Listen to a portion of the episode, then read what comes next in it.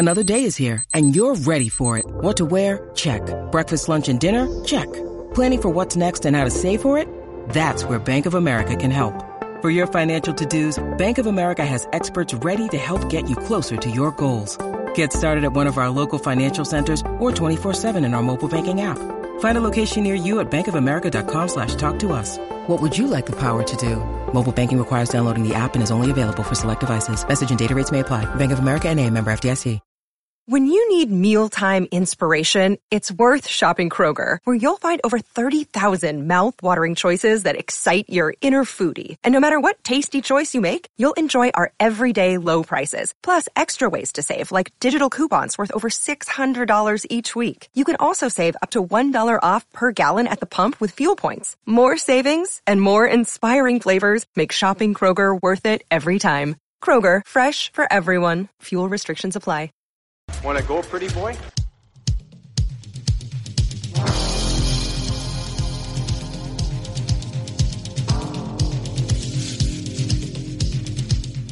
Two minutes by yourself and you feel shame, you know, and then you get free.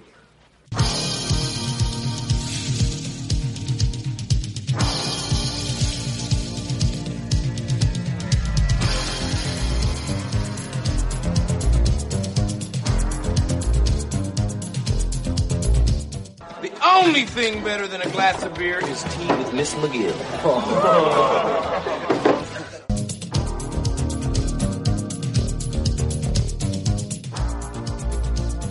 And welcome to the Fourth Line Voice Podcast. My name is Darren. Thank you very much for tuning in. Episode 308 of the Big Show, some enforcer based podcasting coming at you, brought to you by the Hockey Podcast Network. How's everybody doing out there? Another wild Wednesday, hump day Wednesday. Almost there, folks. A little late today. I was actually, uh, I was I was out in the yard doing work today. Yeah, we were building a, a pergola for the for the backyard. Doesn't that sound foo foo? Yeah, per, yeah, lots of good times assembling outdoor patio furniture with your wife. Yeah, that's uh, that's the test of any marriage right there.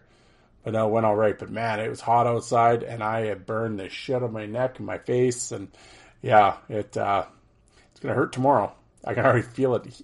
I just feel like it's burning in the back of my neck right now. Um, but yeah, how you guys doing? Um, so needless to say, after being outside in the sun all day, um, I am le- I am legitimately this time going to keep this short. Um, I actually recorded. Um, if anybody listened to the Sunday episode, I hope you did. Uh, I called it "The Man on the Street," um, and I interviewed. Uh, kind of did these ten rapid fire questions with William, Tony, and and Barrett, and um, and I and I thought it was a lot of fun. It was enjoyable, and uh, I've got some really good feedback on the episode. People seem to enjoy it. Um, so I did it again with uh, with Steve and Justin, and uh, so I have those two guys uh, on today, and um, and I think in the next couple days I'm going to try to reach out, and uh, I'm going to talk to a few of the Ice Wars guys, and uh, you know Ice Wars July 15th in Wyoming in Cheyenne. So uh, I'm all, I'm a big fan of Ice Wars. If obviously, if anybody, any long term listeners know, I was actually at Ice Wars one and two at Edmonton, and uh, unfortunately, I won't be at this one, the third one, but I will definitely be watching on pay per view, and uh, I always enjoy it. And uh, yeah, I'm going to have a, in, the, in the upcoming weeks, uh, you know, to promote it and everything. I'm going to have a couple of a couple of the guys on and. Uh, and and ladies, and because there is a female fight this time, there's going to be the first female battle uh, Haley Ross. I've talked to her. She's from Meadow Lake, and uh, uh, Jon Mirasty recommended recommended her. So that's a pretty strong endorsement right there. So I'm going to get her on, and we'll we'll talk about that. And yeah, really looking forward to it. I got some irons and some fire um, with a couple current, a uh, couple guys that uh, current players, and um, yeah, so hopefully we can uh, work that out here in the, in the next couple of days. Um, in the meantime, um, I didn't want to leave you guys without any content. And uh, and like I said, and, and Steve and Justin were great. I, am really enjoying the uh, the rapid fire concept. Obviously, as people go on and listen to it, it won't be so because that's the thing. Like these guys didn't know the questions I was going to ask them. That's part of the gimmick, right? So you kind of you know, get their first first response kind of thing, and and we kind of go from there. Um, obviously, as the episodes go on, and you kind of ask the same questions, it's like it doesn't really become um, a surprise question anymore. So I'm going to have to, uh, you know, add a wrinkle to it and a couple different questions for different people going forward. But uh, I, think it's a fun way to get people from the fight boards involved in in the in the show and. Uh, yeah, and I, and everybody's been different, different answers, and then you know whatever answer they give, you know, we obviously riff off of that and and and go from there. So um, yeah, like I said, anytime I can I can involve fellow fight fans, I love doing that. So and to be completely honest, it's very easy content for me. Um, because you know in the dog days of summer this is actually my busiest time at work and um, i legit worked 30 out of 31 days in may and i've worked uh, all seven days here in June so far. So, and it doesn't look like that'll be slowing down. So, um, yeah, I mean, on the weekends I don't work all day, but it, you know, four, five, six hours, it's good enough uh, each day. So, uh, you know, and then it was hot out and everything else. So, um, you know, again, you know, don't cry for me, Argentina. I mean, it's you know. There's not get, get overtime bucks, so it's uh, yeah. Uh, I, I'm getting paid all right to do it, so uh, and I can always say no, right? It's no one's holding a gun to my head. So, but uh, right now, kind of you know make hay while the sun shines, right? Sort of thing. So, um, so to come home and and do a podcast after sweating all day, it's a little tough, but. When, when it's an enjoyable topic and, and fun guys to talk to, it makes it a lot easier. So I've really enjoyed these kind of rapid fire um, type content. And I think you guys will really enjoy Steve and Justin today. Um, they were they were good dudes, great guests, and uh, definitely going to have them on again. And uh, yeah, and if you want to take part, uh, Fourth Line Voice on Twitter and Facebook. Uh, as the kids say, my DMs are open. If you're not on social media, you're a smart person. Uh, email me hockeyfights at hotmail.com. Uh, yeah, and let me know, and we will. I'll get. I'll do my best to make time and get you on. But um, before I get to those guys, got to throw a few shout outs. As I said, remember the Hockey Podcast Network. And I got some characters joining the network with me. Of course, Jolt and Joe Lazito in the Coliseum Chronicles and Alec at the Five for Fighting podcast have both signed their contracts with the Hockey Podcast Network. And uh, I'm looking forward to uh, when they release their episode. I know Joe was just on the Terry Ryan show. Oh, look at that big deal. Just skips right over me and goes right to the big shot, right to the number one. Terry Ryan. I guess Terry Ryan managed to, uh, uh, you know, he's got that kind of stroke where he can uh, fulfill Joe's uh, his uh, his rider, you know, his performance rider, something about brown M and M's and all dressed chips or something. I don't know, you know. So I got to I'll have to hunt around. You know, maybe I can you know sweeten the pot and get Joe to stop by this show too. You know, Joe gets so busy does doesn't even do his own show. He just does everyone else's. Joe, Joe is the permanent guest on all these shows. That's Joe's show. He's the guest. Yeah, but uh, check that out. Joe and Terry Ryan's show. They've known each other for a long time. So, and he's been on Terry's show before. And uh, and of course, Alec. Uh, I know his work right now is getting a little goofy, and uh, he is uh, putting in a lot of cardio at the work site right now. So I think the um, you know the podcast is kind of uh, you know, he's I know he's on the net. He signed the deal with the network, but I think he's just on in a holding pattern right now until uh, things free up at work. So, but I'm sure that'll be sooner rather than later. So those guys will be uh, hitting the airwaves shortly. But um, yeah, guys, like I always say, check out uh, um, uh, Fourth Line Voice on YouTube. I have over 2,000 fight videos on there. Subscribe to the channel. Like if you watch a video, give it the thumbs up. Uh, what video did? Oh, I put up a Darren Langdon, uh, Dennis Bonvie American Hockey League fight the other day, and man, it, it shot. It's got like nineteen thousand views or something. Uh, that did really well. And then I just put up a double KO from the East Coast League back in the day in the '90s, late '90s. Uh, Cal- uh, Tom Callahan, no, that's Callahan and Tom McDonald. Anyway, I have Callahan's Greg Callahan, I believe his name. His first name for some reason is escaping me. But yeah, they kind of do this double knockdown. It's kind of rowdy. But uh, that and a whole lot more is at the YouTube channel. I have all the whatever league you're looking for. Everything's sorted out. So just type it in a little search at WHL, OHL, East Coast, whatever. Boom, up the fights will come. So check it out. And like I said, subscribe to the channel. And uh, for myself, Joe, Alec, Jordan. Uh, whoever, Jordan, Five in a Game podcast. There's another, sorry, it's, uh, I, I didn't mean to leave him out. Um, he's out in the patch working right now, but he will be coming back in the fall hot and heavy. And uh, I know he's excited to get back at it. So uh, lots of good stuff on the network these, well, there's a lot of stuff on the network these days. I, you know, I saying good might be, you know, might be getting a little ahead of ourselves, but, uh, you know, careful who you associate with, right? I'm trying to distance myself a little bit. I don't want to get any on me. So, but uh, check those out. Check out the back catalog. And as I say, uh, iTunes, Spotify, wherever you listen to your favorite shows. Uh, doesn't matter what podcast it is, mine, whoever's. Um, as a creator, I can tell you if you can uh, rate the show, and uh, that helps the creator out huge. It helps in the algorithms and uh, download, don't stream and uh, that way you can track. They can track. It's it's the one little thing as listeners you can do. You're getting free content anyway. So I would say help out not just my again not myself, but not just myself, but any podcast that you listen to. Uh, well, I mean, you know, Spit Chicklets and Rogan, I'm pretty sure don't need your ratings to, to jump in the algorithms. But for a smaller show, that is a big deal that you can do uh, is rate and review the show. It's you're already on the platform anyway. If you could do that, that would be that would be excellent. If you could do that, I'd greatly appreciate it. As I as I know, other all the other creators would as well. So with that, there's the endorsements. But I, I'm going to get out of here. I'm oh, I got to go I gotta go put lotion on this neck or something. This is gonna be a long night. Um, but once again, as I always say, in, in uh, and it's and it's and it's true. Um, I, I want to thank you guys for listening for listening to the show. The uh, listens have actually gone up a lot up a lot. Listen to me, yeah, like I'm really a rocket to the top here.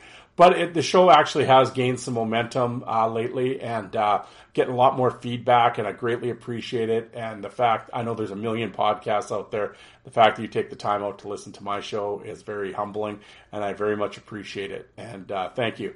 And I always say, and like I say with the show, with with getting these guys on to the ten rapid questions and all that stuff, this show is your guys' show. I'm just a I'm a fight fan just like you guys, and I want to get you guys on the air and share your stories, and uh, you know, and I'd love to hear your opinion on things and uh, create conversation, and uh, yeah, and and that's why I'm doing it. So uh, yeah, like I said, if you want to get on the show, get in touch. If you have an idea for the show or a guest or what have you, anything, I just love to hear from you guys. It's uh, it's the people's podcast. I'll put it that way. So whatever. Uh, if you have any ideas, shoot them my way. I'd love to hear from you. But uh, let's get into it. Here are the the man on the street, the ten rapid fire questions. With uh, first with Steve, and then uh, Justin. And uh, again, I want to thank those two gentlemen for coming on the show. And uh, yeah, let's get into it. Thanks, guys, and we'll talk to you cats on Sunday. All right. Have a good night. Thanks, guys.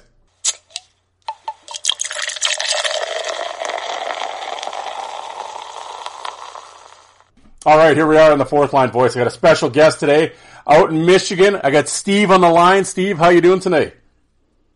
I'm doing great. Thanks for having me, Darren. Well, thank you for uh, for willing to participate here. I, I am going to hit Steve uh, as we did last episode, kind of the ten rapid fire questions. Um, Steve actually hasn't heard the episode, so he he really doesn't know what questions I'm going to ask him. So uh, here we go. So are you ready? I am. All right. ever be. Okay. Well, the first one.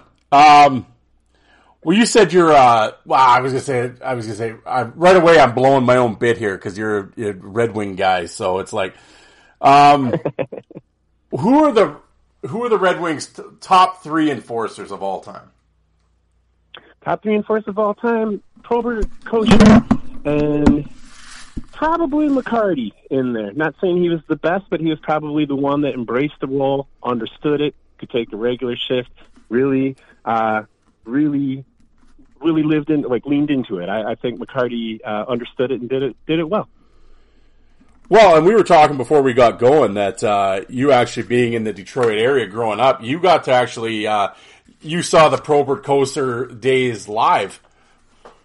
Yeah, absolutely. That was a real privilege, and also from where I grew up, I could pull channel 34 out of Montreal, so I could get Canadian games, and I could get channel 9 out of Windsor, so I would get the uh, Leafs games as well. But yeah, it was a the the uh, silver lining privilege of living through the Dead Wing era was that you got to see Probert and Kocur come up, Basil McRae, all sorts of folks. You know, Grimson was there for a minute. So uh, Dennis Vial, you know, I think he's the guy that we all took for granted just because he he wasn't necessarily at a Probert or Kocur level, but throughout the course of his career, he just turned out to be a fantastic fighter.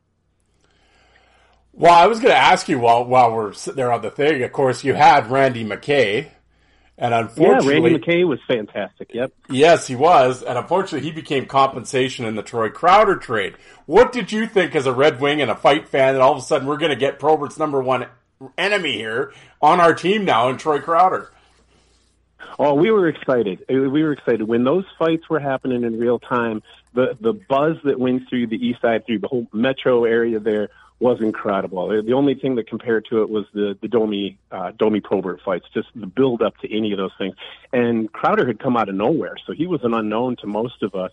And to see uh, how competitive those fights were, and really just what battles they were, it was outstanding. Uh, I don't think we had a really a good inkling as to the type of player Randy McKay was coming out of Michigan Tech and being a pretty good forward.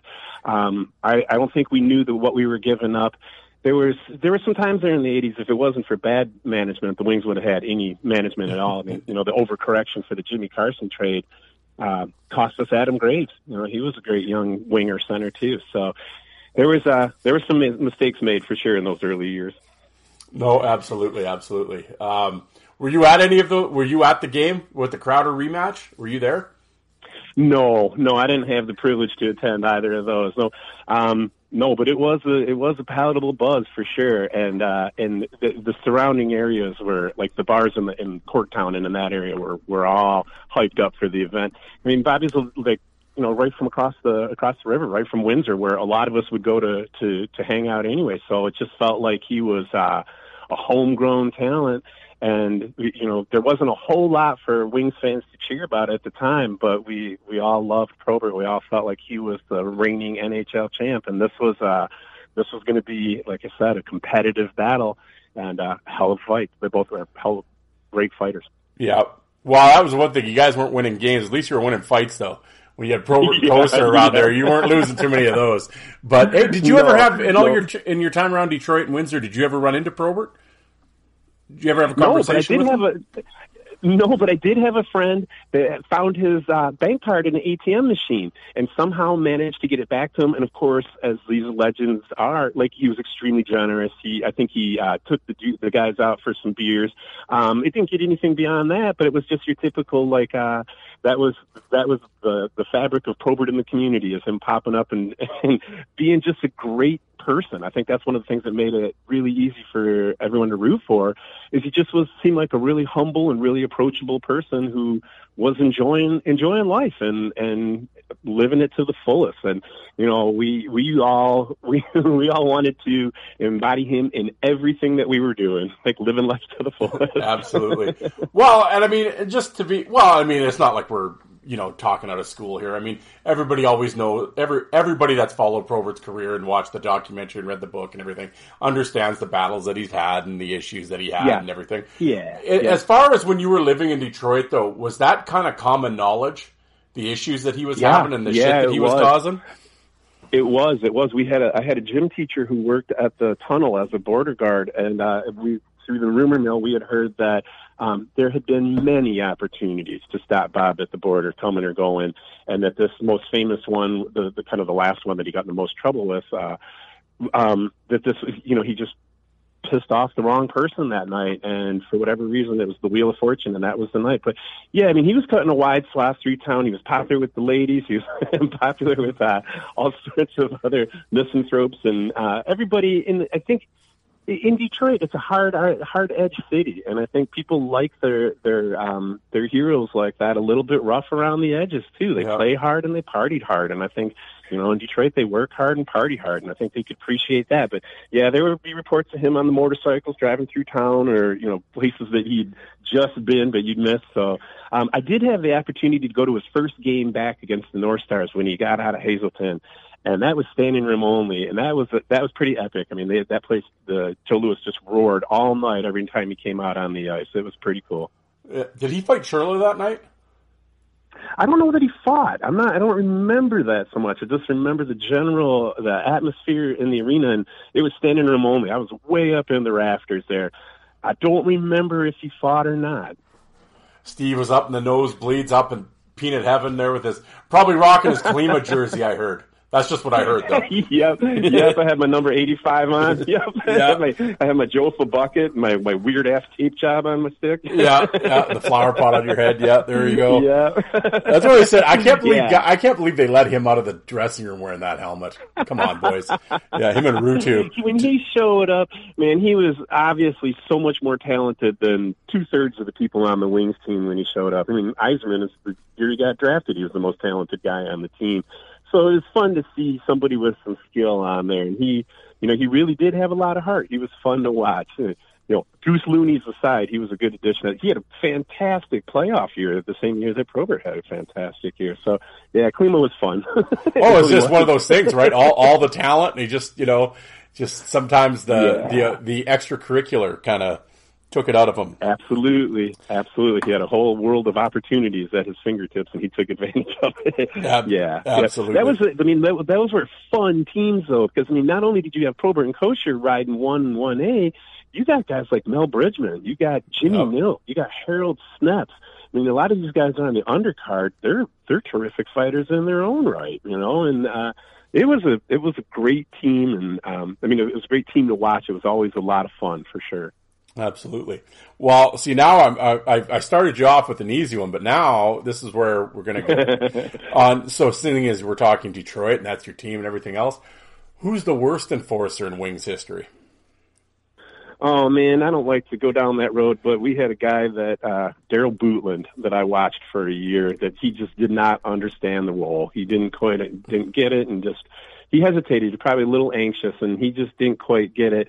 Um we also we had Torrie Robertson for a year there. We had we had Tiger Williams right at the very tail end of his career. We had a lot of guys that were pretty long in the tooth. Their their uh, their their heart was willing, but their their body was kind of weak. I loved Kevin McClelland. It was tough to watch him as a wing there at the end. Um, yeah, we we had some guys that, uh, like I said, they they wanted to do it, but they couldn't quite get it done there. And I I, I think I don't want to sound like I have animus for uh, for Bootland, but I was I was disappointed in the way he approached the job. Bootland, yeah, it was Bootland was always crazy because you look at the minor league, he was awesome in the minors, like unbelievable. Yeah, thirty goals in two hundred minutes, and it was just he's one of those yeah. one of those tweeners, right? Uh, it's just yeah, could do mm-hmm. it in the mm-hmm. American League, but just I don't know how much of an opportunity he was given in the NHL because I think he only played 17 games or whatever. But I mean, yeah, there was that. Yeah, uh, he didn't play much. No, he, he had a really poor showing, I think, against Tootoo, and I think the, the brass they sort of uh, just decided like this guy. Yeah, for whatever reason, he couldn't quite make that jump to that next level. So, yeah, yeah, but well, there we go. Um, third question: best fight you've ever seen live? Oh, I saw a fight in Windsor. Um, it was uh, it was the game that Lindros came in and he was playing against the the Spitfires. And at the end of the game, there was a, a brawl, and everyone was out on the ice, and everyone was watching Lindros, but the goalies went at it. And these two kids threw from their skates, and they just threw hard for probably 90 seconds. And and all that equipment, I, I just thought it was a it was a great fight to see live. It just kept amping the crowd up. If you've ever had a chance to see uh, a game at the old barn in Windsor. You were literally right on the ice. I mean, it was just the atmosphere was unparalleled. I just I thought it was fantastic. Uh, I'm not sure um, who would be in the pro ranks. I was able to see quite a few that I thought were fun, but I don't have anyone right now that I think is like, ah, that was a definitive one. But I do think about that fight in juniors and and uh, just those probably 16 year old goalies going at it. Yeah. Um, well, we'll move away from the from the Detroit thing and, and everything, but just in just in general, um, in terms of just enforcers overall, any deck, whatever, as we're just talking, mm-hmm. who do you think is the most underrated enforcer of all time? Mm. So my enforcer, like uh, like we talked about, is Mount Punchmore. It always has kind of it has um, people like Semenko, like McSorley and Probert and Ferguson, and then that that that last position is always kind of rotating around because I I do put some weight on rings and I do put some weight on like were you able to do this at the highest level in the biggest games and I think you know you do see guys like uh like Marty McSorley that got it done. I wasn't a McSorley fan as a as a young person. Like I was a Detroit fan, so I wasn't that wasn't my camp. But over the years, when I look at it, I just think like that's a guy that showed up every time. His heart is immeasurable, you know, and he just he knew the role and he played it well. So I don't know that it's a popular choice, but for me, someone like uh, Marty McSorley in that how he understood the role, I think he was pretty underrated as an enforcer. Okay. Well, now we got to go on the other side of the coin. Overrated. Overrated as an enforcer. well, I mean, if you go because I mean, you and I are both on the message boards and blah blah blah. Yeah, all that. I know. Yeah, I know. That's I, I, on the message boards. I'm, I'm, that's not normally. I'm not usually on there to stir the pot or to to, to kick shit around. But um, that's not true, Steve. You're a troublemaker. Yeah.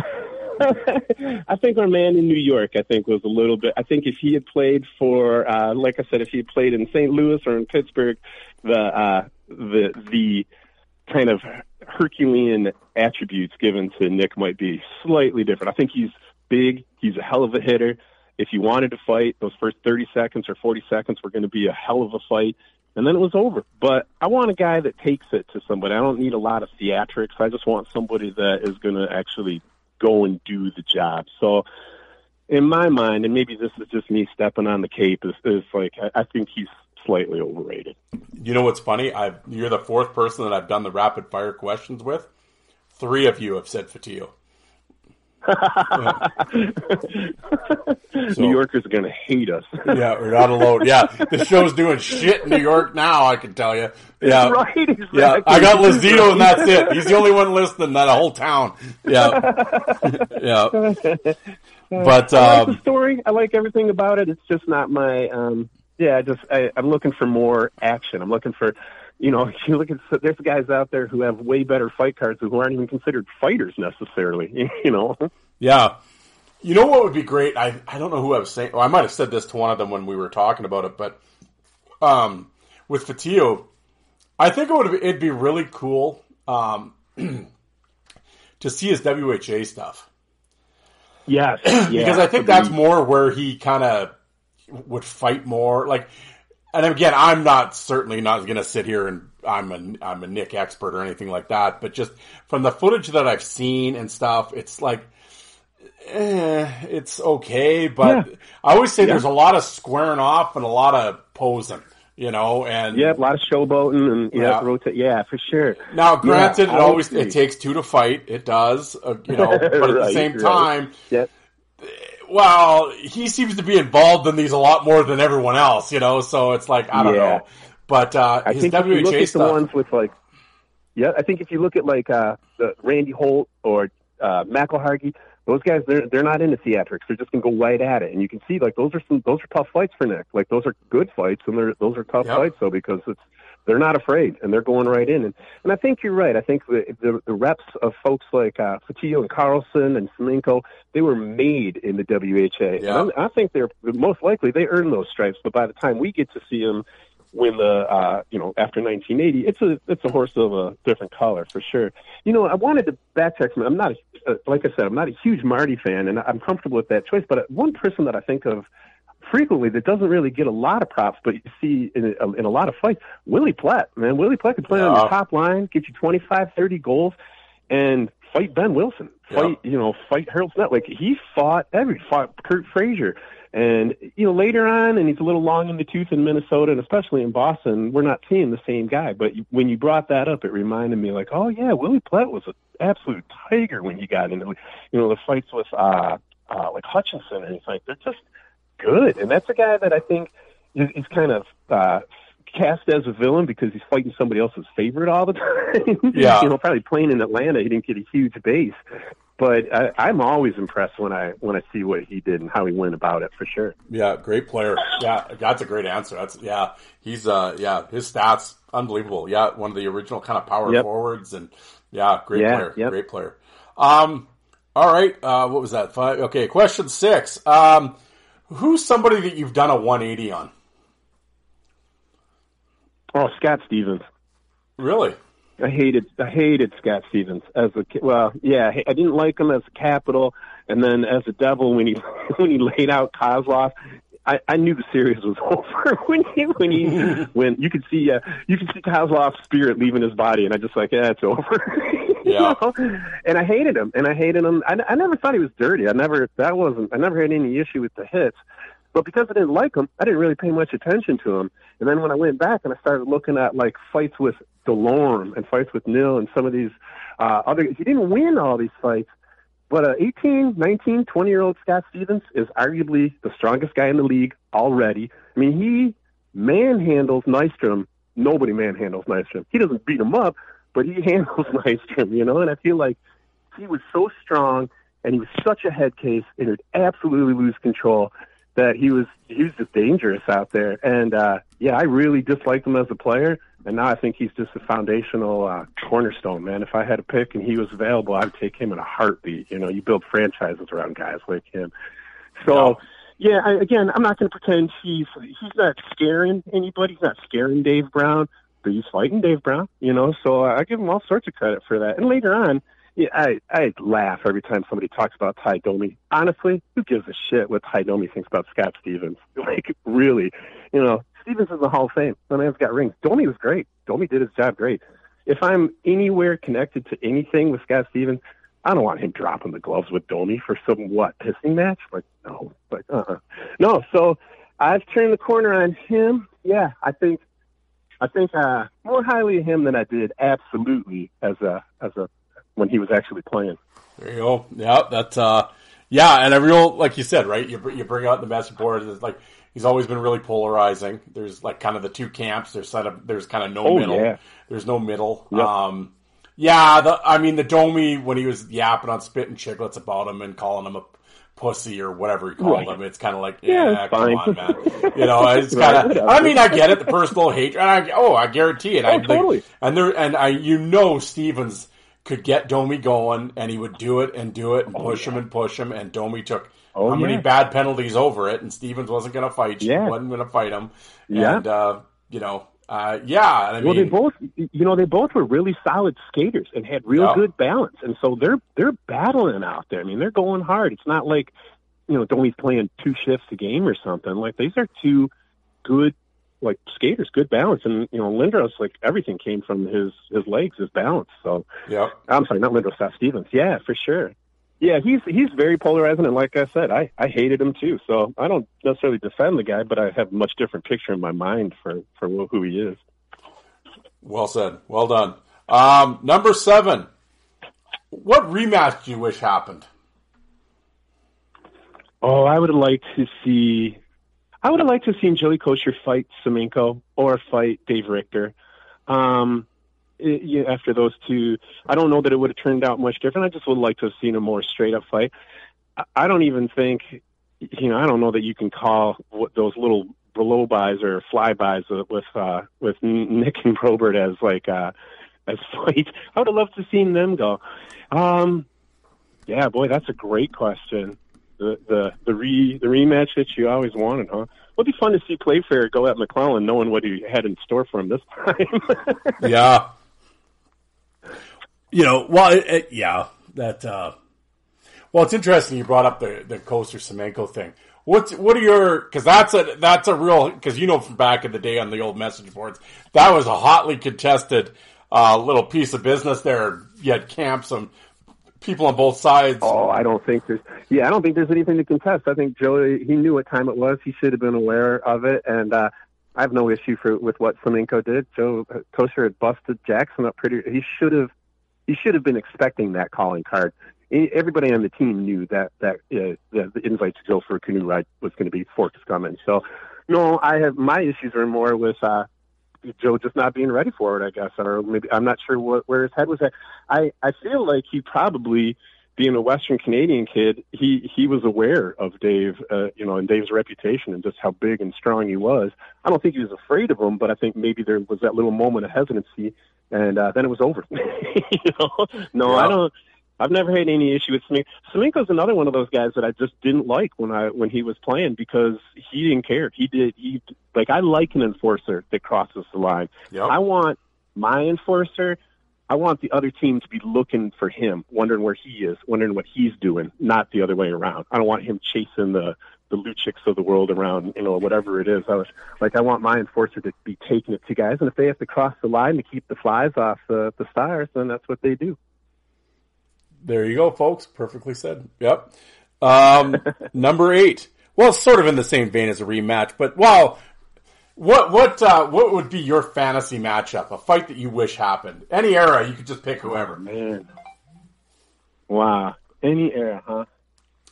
Well, see, I always say when somebody I, asks me that fantasy matchup, I always go to I go to my minor league roots. I always say I wanted to say Engelstad versus Mirasty. That would have been my fantasy. Oh matchup. yeah, yeah. Steel cage, man, with two men enter, one man leave type stuff. I don't know.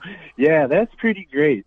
Um, I don't know. I start to like. I I would like to have seen some of the original six guys. I think like I would like to have seen. Yep. I'd like to have seen some Kurtenbach's fights. I'd like to have seen some of Gordy's fights. You know, I like Butch Bouchard, some of those guys, and these.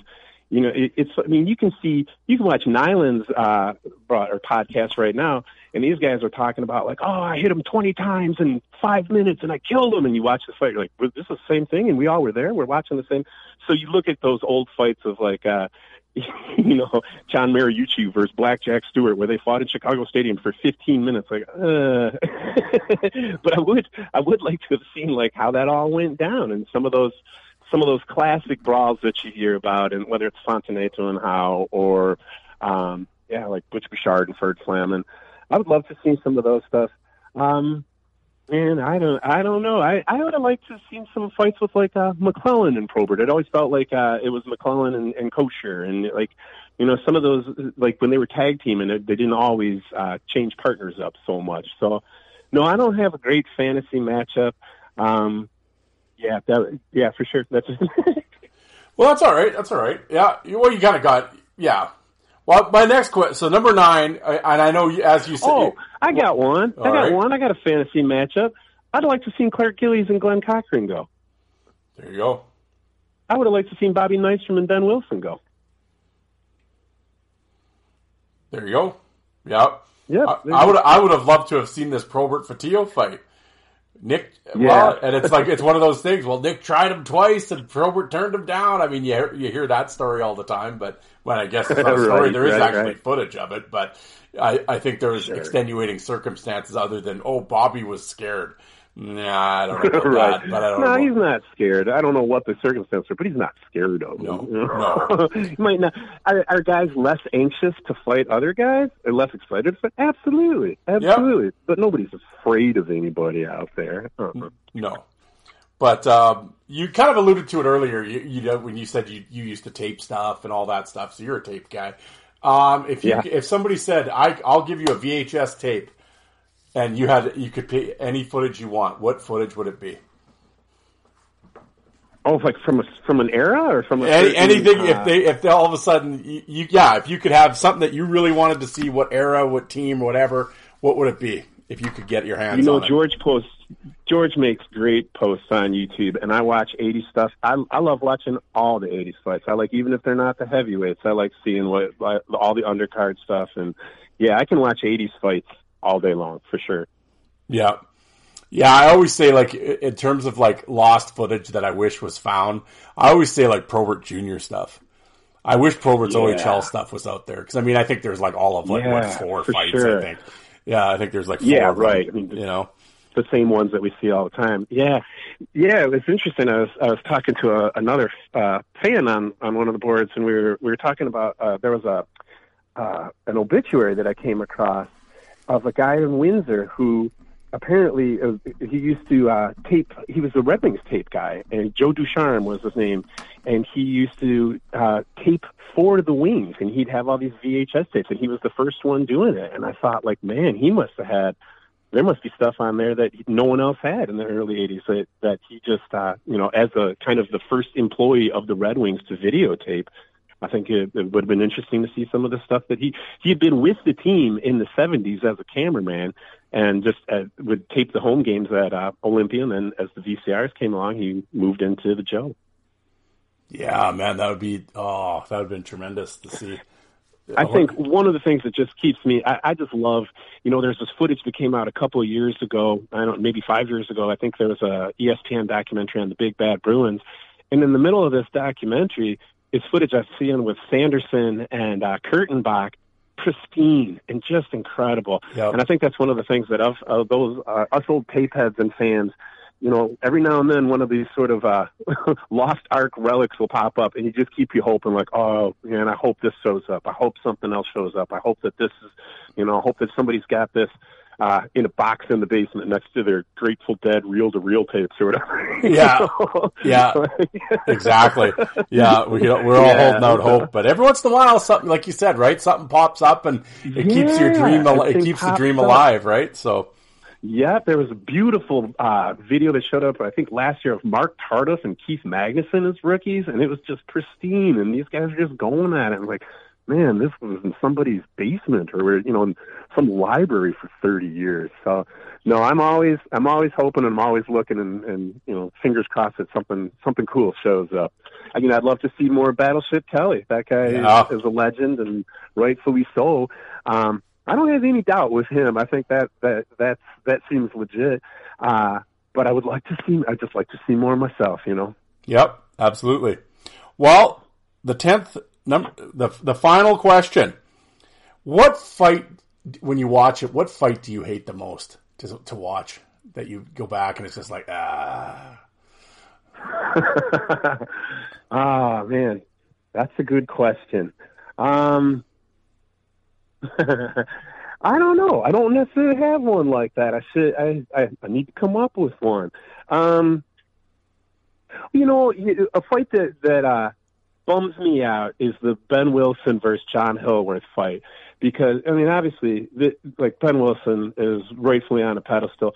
John Hilworth was a good fighter, and he was an up and coming fighter, and he had had good fights against Hutchison, a good fight against Secord, you know, some some legendary fights in, in juniors. And when I see that fight, it, it's not a statement about Hilworth or even really necessarily fight. In my mind, I just think like, ah, terrible Ted. Like he pretty much ran him out of the league. You know, he wanted him to get back out there and, and fight again. And this is like, it, it, we don't see knockouts like that where guys get back in, in, into the fight. So when I see that fight, I always think like, man, that was piss poor management. That's not how you treat a guy like that. You know, I know that terrible Ted. I know that Lindsay is old. Obviously, it, it doesn't get much more old school than Ted Lindsay.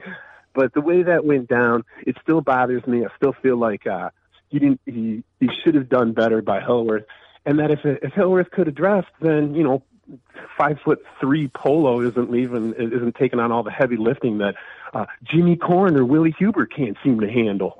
yeah, yeah. Well, it's interesting you bring up the Hilworth because um, who was yeah, it was just a little while ago, right? Somebody in the in the group had posted a bunch of like articles on Hill. Like I didn't know anything about the guy because he was an OHL guy yeah, too, right? Yeah. Wasn't he an OHL guy? Yeah, no, he's interesting. He's yeah. interesting. He's a Western guy. He plays with uh with Jim Nill. Mill talks oh, about right, him. Right, right. He's a yeah. gearhead, and yeah, Victor- Victoria. I'm not sure where, but yeah, and yeah, obviously that fight shows up, and you look at it like, oh, it's just brutal. And then I started to dig a little deeper and try to find out a little bit more about Hilworth, and I was like, man, that guy was legit, and you know, there were guys that dressed all throughout the 80s that uh, I don't know how many notches they got in the win column, but they showed up every night. And I felt like he could have done that. And he could have done it well. He, I think he would have been, I think he would have done just fine. It's more the disrespect that he was shown and that position, the way it was shown. It's always bothered me that those guys are treated like chattel. And when somebody who, you know, who kind of should have known better, like Clint yeah. started the union, like he should have known better. Um, that one always bothers me on a, on a level that is just different from like just from like different from watching say your your friend getting their butt kicked. yeah, you know, it just it bothered me. It bothered me in terms of like you don't treat people like that. It set the organization back. It just was a it just, it just was a it's a shit fight, man. I agree. I agree. Well, that was a well, man. Those were those are some great answers. I uh, that that was a lot of fun. I uh, I I know we've talked, we've gone back and forth here for a little while, and I want to do a playoff thing with you. And I definitely will not yeah. be the last time I get you on. Um, oh, cool. Well, appreciate it. I'd love to. No, absolutely, and I think uh, I think once the tournament rolls around, I think I'd like to get you on and we'll talk about uh, we'll we'll do a breakdown of the the bracket matchup or something. But uh, in the meantime, I know you're a busy dude and you got shit to do, so I'll let you go. But Steve, thank you very much for taking the time today to play. Uh, man, thank you, man. Ten rapid I really fire. appreciate it. It's been a lot of fun. I really appreciate it, man. Thanks a lot. Thanks, Steve. Appreciate it. Have a good day. You too. Bye bye. Bye. And now here's a word from our sponsor. Light the lamp during the hockey playoffs with DraftKings Sportsbook. New customers can make a $5 bet and score $200 in bonus bets instantly. Download the DraftKings Sportsbook app and use the promo code THPN. That's code THPN only at DraftKings Sportsbook.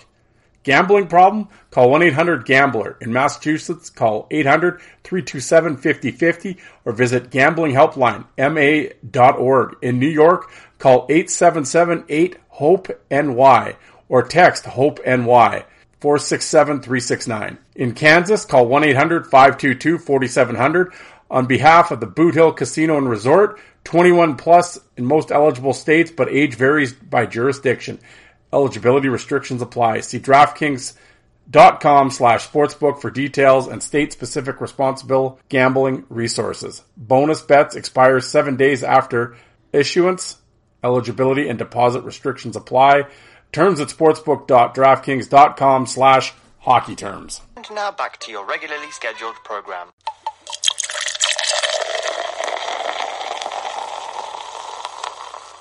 All right, here on the fourth line voice, I'm joined special guest all the way out in Florida.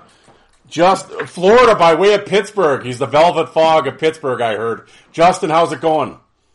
What's going on, Darren? I appreciate you having me on the show today, man. Looking forward to it. Well, there we go. We're gonna we're uh, we're gonna set the bar low and go lower. I, I'm told. so, well, um, of course, uh, we're gonna do the yeah the ten rapid questions here. I guess, uh, but you kind of know where I'm going with this because you did listen to the last episode. But hopefully, I'll mix a few of them up on you.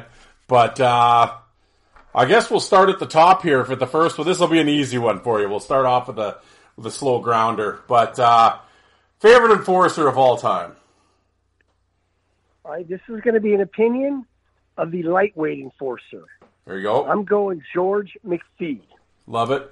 and uh, yeah, Well, you got to. Uh, well, you were telling me before. Well, you did tell me before, but you had you had an interesting, or not? But you had a George. You had an experience with uh, a George McPhee run in that sort of cemented your favorite here. What what went yeah. down? Well, I'm a Pittsburgh. I'm a Pittsburgh guy, so it was kind of slim pickings back in the '80s. Let's be real. When McSorley got traded away to Edmonton, and I started following hockey as a, as a young kid. Um, of course, I, I love the enforcers. Dave Brown was up there, obviously, but a guy that I really connected with was George McPhee. I saw one of his fights with Rick Tocchet, and it was just a toe to toe battle. Bottom line is, if you go through the rabbit hole down with the George McPhee fights, all his fights were entertaining. But he was a lightweight as far as size wise, but he would go with any guy. So when he got traded to New Jersey, uh, a buddy of mine's like, "Hey, listen, your your your guy George McPhee, the you know the Devils are in town. You want to go down to the arena? Maybe you can see him." So I'm like, "All right, let's skip school." So on our way to the arena for the afternoon skate, and we walk in, Darren, and there's George McPhee sitting in the stands. He, he was suited. He you know he was injured, I guess. So we must have sat down for 30 minutes. And I was asking him questions. Hey, it's just a kid asking him this, that, or the other. And I had his New, New Jersey George McPhee jersey on, and they were his teammates were all laughing like, "This guy's like your number one George McPhee fan." I'm like, I, believe I was at, at that time. And uh, it was fun. He tried to get me a hockey stick. He didn't have any, so he signed his flight itinerary paperwork. and said to my man in Pittsburgh, Justin. And like I said, I just I, I loved his career, the way he he obviously Hobey Baker winner, but when it comes to the the grittiness of the hockey player, the he was the man. So I figured it's it's not a, a, name that most people would pick as oh George McPhee, but he had a great fight catalog as far as as short as it was. It was great. Yeah, it was no, and I mean, you know, like you said, a smaller guy, but just absolutely fearless when he when he dropped them for sure. Yeah, I mean, when, when he when he measured up with guys his size, whether the Nevin Markwarts of the world or the Lane Lamberts, I mean, he he beat the brakes off of those guys, and those guys were, were great scrappers. Also, it was just it didn't matter. He John Kordic, rest in peace. He he had a, a go with him. Dave Brown. I mean, these guys were six five. At least Dave Brown and McPhee was like five nine on skates, and it just it didn't matter. I mean, I, those guys, it, it did not matter. He he stood stood up for his teammates for sure. No, absolutely. Well, like you said, you're a Penguins guy, Penguins fan. Uh, and uh, well, I guess the, the, the next question will be this. Oh, well, funny because we talked about this before we got going too, but this might be a little tricky here. The top three Penguin enforcers of all time. Yeah, it's, like I said, there were so many enforcers that came to Pittsburgh for such a short term that you they really couldn't connect with the city. I would say number one enforcer, um, and this is going to be very controversial, but he was there the longest. Jay Caufield. I'm Yeah. just going by body of work. Jay Caufield, number one. I would say Marty McSorley, number two, and uh, George LaRock. But it just it was such a short lived career for most of these guys. The reason I put Caufield out there is because he was there the longest of any of the enforcers the Penguins ever had. I just wish the guy had better balance because it was it was very difficult to watch his his fight. They were very short fights. Jay Caufield was never in a toe to toe throw. But like I said, this is a guy that played football in college, so you got to give him all the credit in the world for for basically, I guess, reinventing his professional career to get on ice skates and go out there with some of the baddest guys on the planet on ice. Oh no, yeah, absolutely, and um, yeah, I mean that's the thing, right? Like you said, well, but with Caufield, I mean, you know, people can say about balance and whatever else, but I mean, his fight card's awesome. Oh yeah, and, and like I said, it, it, he's our enforcer. I didn't say he was the best fighter of all the Penguins, just the guy who's probably there the longest. I mean, going by the tenure. I mean, every, everybody else that came through, and the Penguins, they had every guy that came through either at the end of their career, whether it was the Kim Clackson, Stan Jonathan, Dave Schultz, and they just nothing really happened when they were Penguins. This is before my time, really. McSorley was the one that we they never should have let McSorley get away. I to this day I believe Lemieux would have paid played another five years had McSorley been a Penguin throughout. I mean, you know, look what he did for Gretzky's career, and Lemieux just really needed a guy like that. And of course, Taka came in, but it was towards the end of his career, and I think it, the damage was done when the Penguins did not have a guy that could just go right on the ice and you know prevent the aggressive play on Lemieux. You know, so it's a shame. It really is. Yeah. Now, as far as a, a, Penguins guy, I was going to say that Uh, the next quote would be the the worst enforcer, but not that's not the right word. But just like, who were you disappointed? Like you're like, oh, we're getting him or whatever. Or we have, and it was just like a disappointment.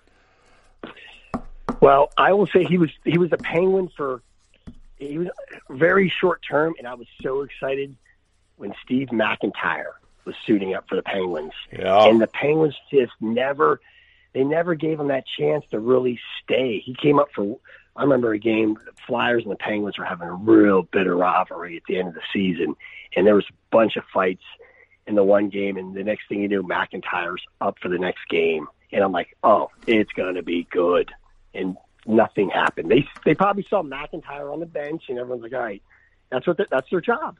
They're there to be a presence, and he was definitely a presence. Yeah, he was. Absolutely. Um, but yeah, that was one guy that the Penguins had. I'm, I'm a little disappointed that Godard didn't stay longer. He was great. Godard was awesome.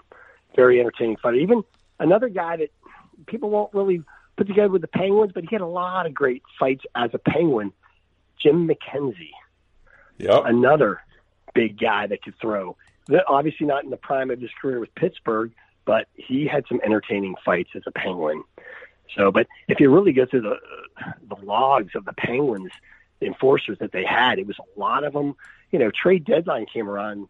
I was always excited to. All right, who we getting this time? Who who's going to happen? Because obviously, you know, that's what we had to have a playoff run. Back in those days, were okay. It's going to be gri- grimy a little bit in the first couple rounds, so we need to have those character guys.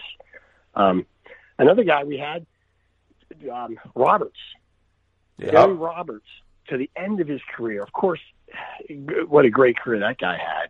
And uh, I still remember watching one of these shows with um, Don Cherry, and he's like, the Penguins are losing. They they need to put Roberts in the lineup. They need just to do that spark, just something.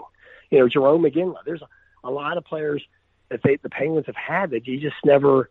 It was always on the downside of their career as far as that goes. Uh, they the back nine, Darren. Yeah. You know what? Speaking of the Pens, um, why did a player spotlight on him a while ago? And I was always a fan of his, and I always feel bad because it was just it just never worked out, and he'll always be kind of the the butt of the joke kind of thing. But I always wanted to see Alex Stojanov do well. Yes. And of course, he got traded for Markus Naslund. And of course, everybody, oh, that's one of the worst trades in the history, and you know, whatever. Hindsight, of course, yeah. But at the time, I could see why the trade was made. And I made an argument for that on one of the episodes. It was like, I don't think people understand how good Stojanov was at the time, like in terms of being an enforcer and having talent and stuff. It just, you know, some issues there and whatever, but didn't work out with injuries and kind of some off ice shit. But it's like, um, but yeah, that was a bad dude, man. And I always kind of hoped it worked out, and it never did.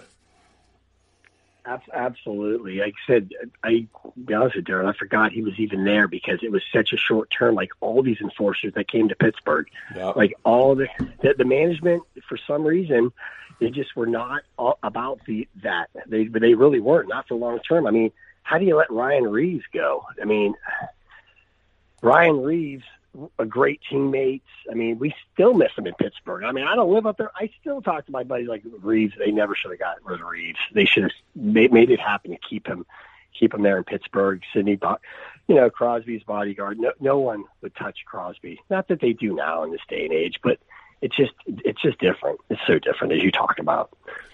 Well, you know what's funny? I was just kind of like scrolling through the Pittsburgh's all-time roster as you were talking, and actually another guy, like you said, it's always Pittsburgh. Just seems to be like good name, but it's like the revolving door in there. One, I completely forgot he played in Pittsburgh, and I Andre Roy. Wow, that makes two of us. You know, Barnaby was there too. Bar- Yeah. Know he's not in either. Barnaby was there for like, a couple of seasons. Um, wow, yeah, Andre Roy. And Yeah, it's like 0506. Francois Leroux. Yeah, yeah, Fran- yeah. Ruskowski. Ruskowski was kind of Lemieux's bodyguard a little bit, but Ruskowski, you know, he's the George McPhee prototype. I mean, you know, got guys five nine. He would go with anyone, but he was on Lemieux's line. But when Tocchet came, that that was, you know, that's pretty much we got the second cup because of Tocchet, man. The courage he had in the one game, he broke his jaw and he was out there the next the next period with a mask on. I mean, incredible, Yeah. incredible for that Yeah. that cup run. But oh they, yeah, you they took on yeah. Chicago. Gary Rissling, Dwight Schofield. Yeah, shit. The Penguins have had a few cat, cats. That's for oh, sure. Oh. Paul Baxter. Paul Baxter Yeah. was next door to my best friend. Paul Baxter was there, but it was before my time. But he's like, yeah, that, that Paul Baxter lived here, and he put up a ton of penalty minutes for the Yeah. Penguins. Yeah, he did. But like, but yeah, that that deep dive of enforcers for the Penguins, it's there's a huge list, but it was just such a short tenure for all of them. No, no one stayed very long. Nobody. No, absolutely. Um, oh yeah, that was question three. Question four. Okay, we'll kind of move away from Pittsburgh or whatever. We'll just kind of talk enforcing in general and just your f- fandom as a fight fan. Um, who is someone that you've done a complete 180 on? Ooh. Hated them growing up or whatever, as in your during the tape days or whatever. And now you kind of look back and it's like, yeah, I'm kind of a fan of this guy now. Oh, I'm going to say Rick Tocchet. I did not like Tocchet growing up because obviously they would come to Pittsburgh, we'd go there, and he would just run run us out of the building. I mean, Tocchet was like that. And then obviously when the Penguins signed him, it was like, oh, he's our guy now. And then you get to watch him and respect him. He's one of the, the greatest power forwards of all time.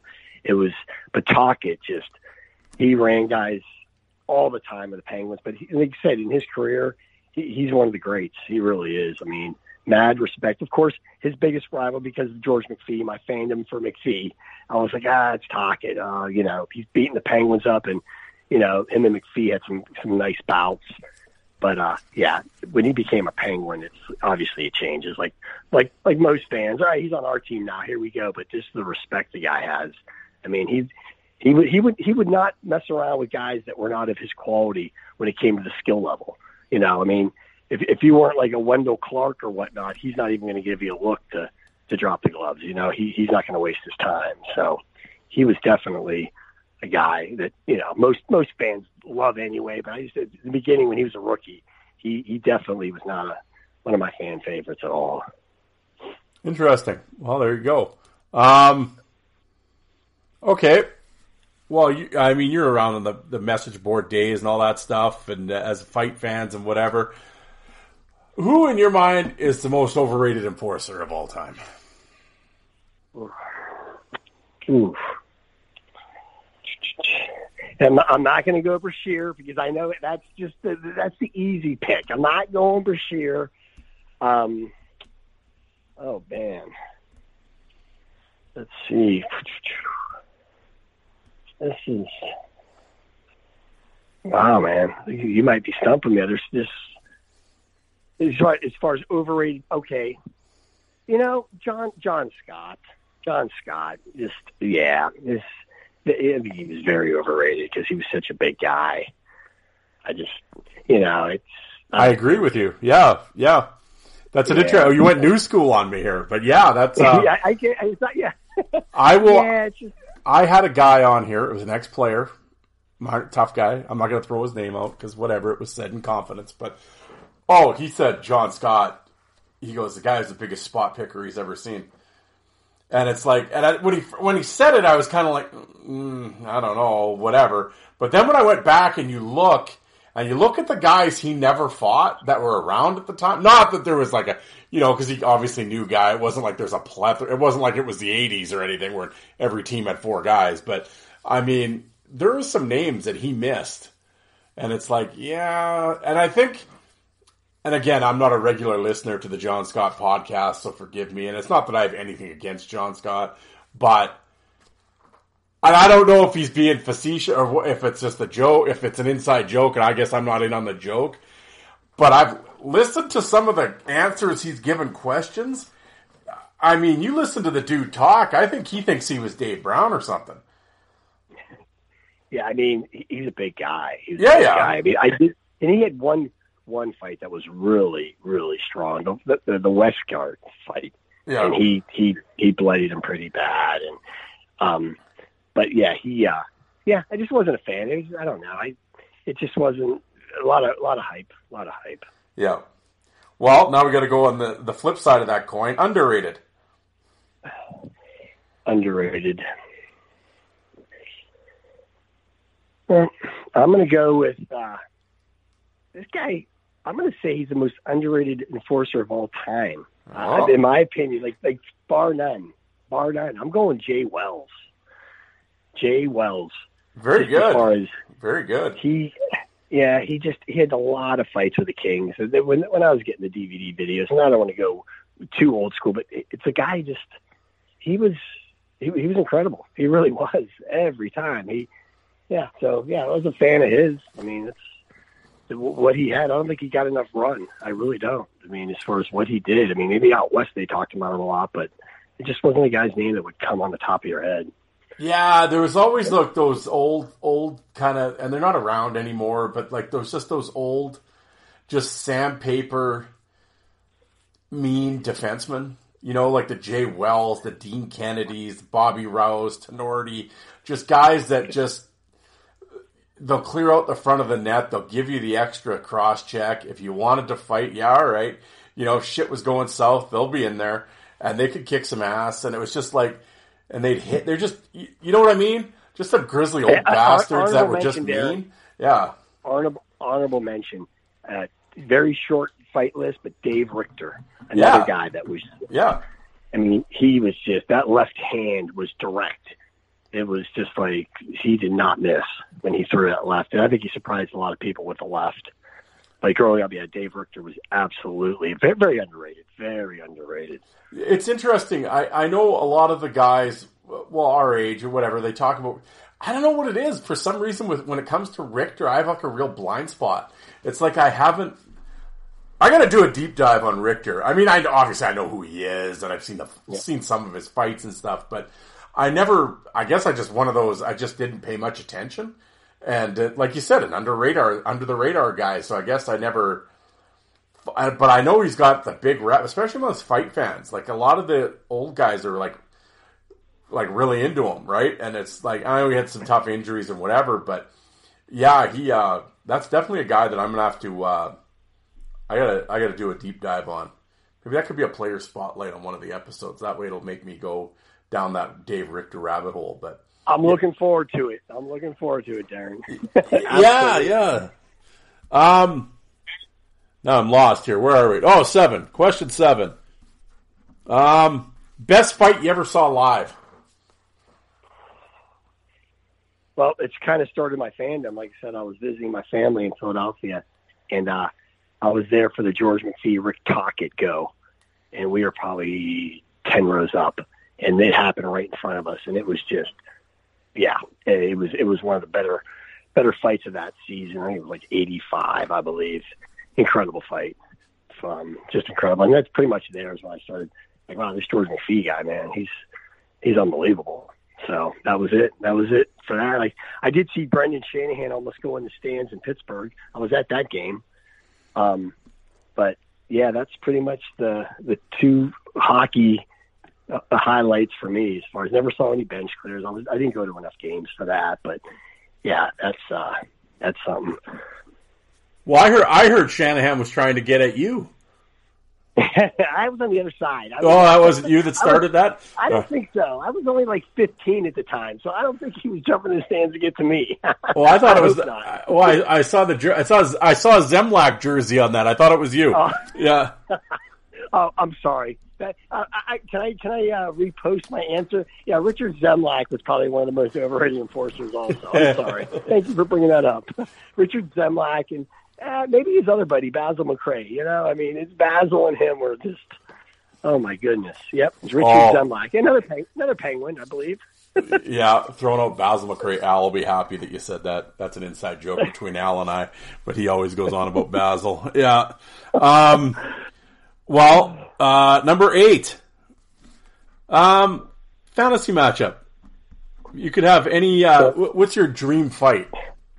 all right, I'm going to go not new school, but new school when the era was going with old school. This fantasy matchup would be George McPhee, of course, and PJ Stock. There you go. Both guys, both hands.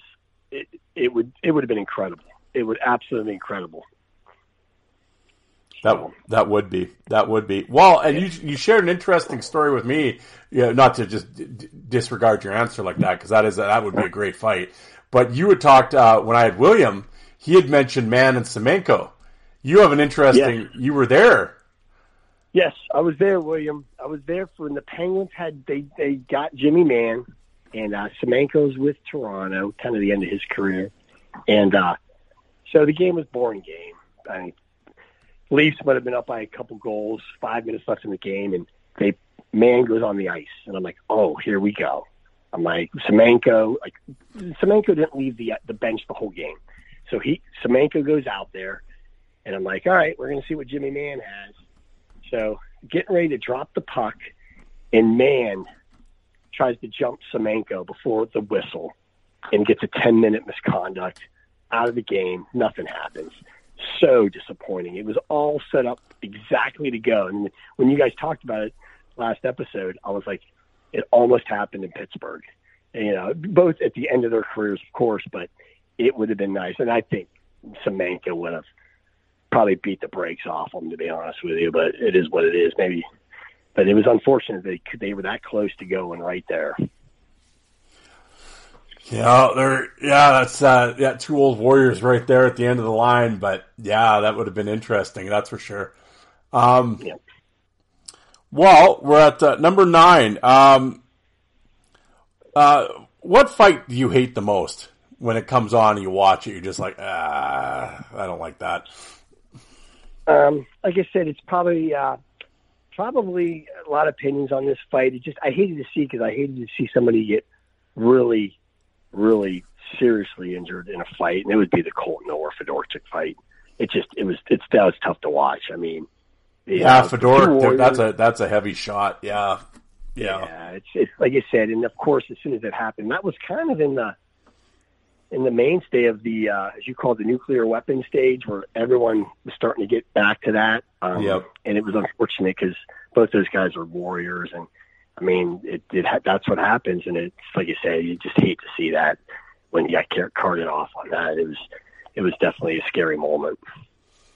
Yeah. But yeah.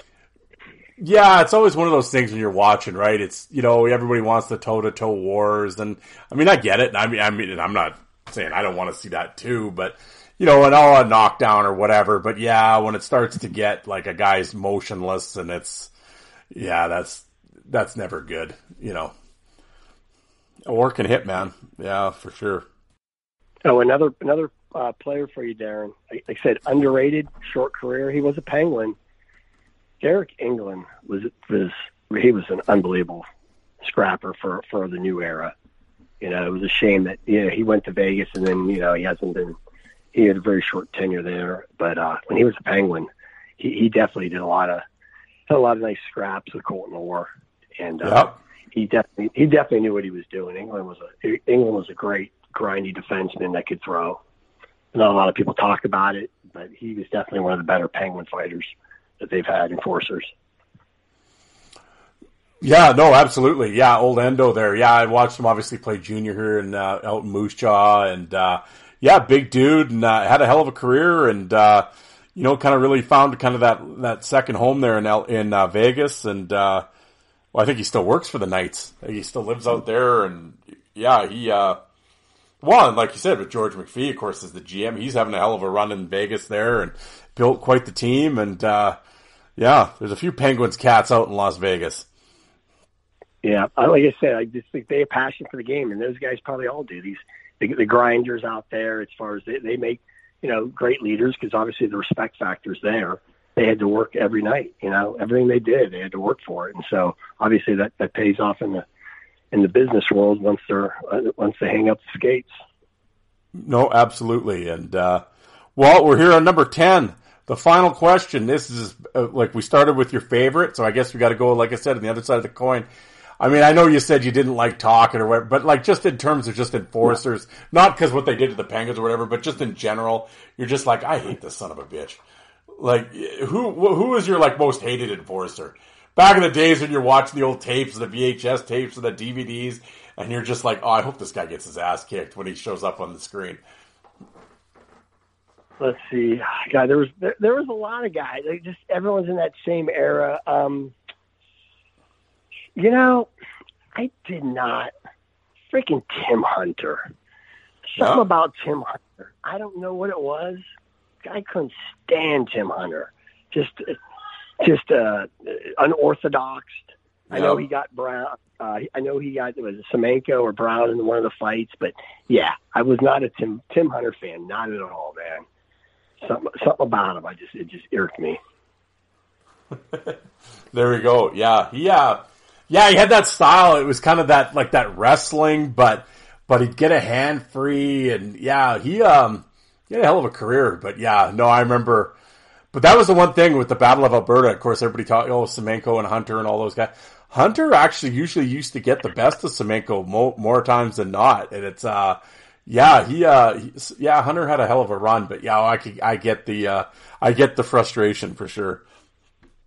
Absolutely, absolutely, but respect though, respect. Oh yeah, frustration, but respect. All these guys, man, mad respect, man. Yep. for what they did. Like that was the, the the glory years of hockey. Like you said, getting the tape, the fight tapes. I used to, I used to get them for Christmas.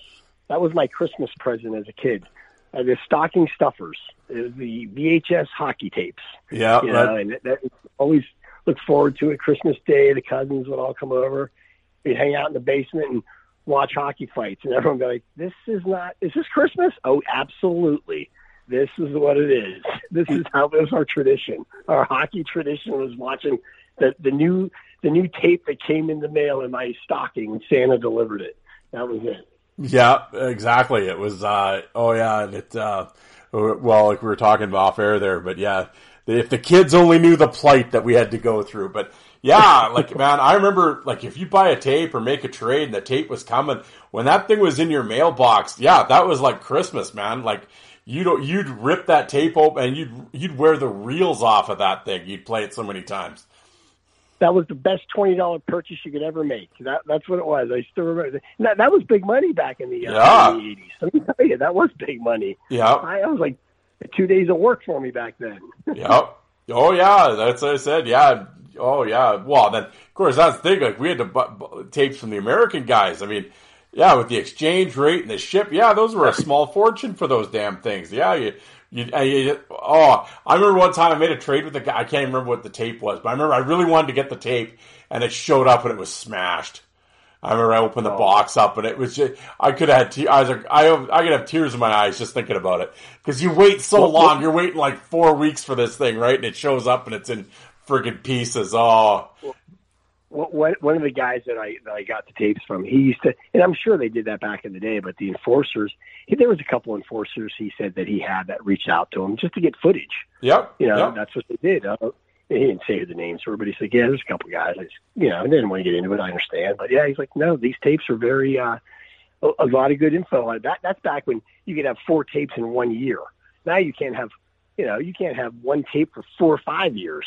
You know, it's pretty much how it is. But in yep. those days, that's that's how that's how they did it. That's how they learned. Yeah, well, that was the thing, right? Like that's the one thing. There, you know, no internet, no YouTube, or yeah, so I mean, if you were going to see stuff, it's like, yeah, you had to find a tape guy, and uh, everything was regional, and you know, it was. Uh, oh yeah, I remember. I yeah, I made some. I made some tapes for some players and stuff, and and you know, most of it was later on when it was like uh, tapes of their careers, right? Like, uh, oh yeah, but uh, yeah, well, the the players love that shit for sure. So, but. Uh, well, man, I really enjoyed doing this. I want to. Uh, I want. I know we've talked back and forth, but I really, uh, I really appreciate you coming on. No, I think I, I really appreciate you having me on, Darren. Like I said, I listen to the show, and I, I, I do like when you you're engaging with some of the a lot of your listeners as far as just people's opinions. And like I said, it's it, it's fun. I mean, it's it's it's our niche, and yep. uh, I enjoy it, man. I definitely enjoy it, man. It definitely makes the uh, the day go by a little bit faster. Hey, as I say, if we're, we're at work, that's all we're trying to do. Find something that can make this shit go quicker. So if, if my show exactly. could do that for people, hey, that's the best gift I can give someone, I think. Absolutely. I appreciate it, man. All right, Matt. Well, I'll let you get back to the sun there down there in Florida. But uh, once again, thank you very much for coming on. All right. Thanks, Darren. Appreciate it.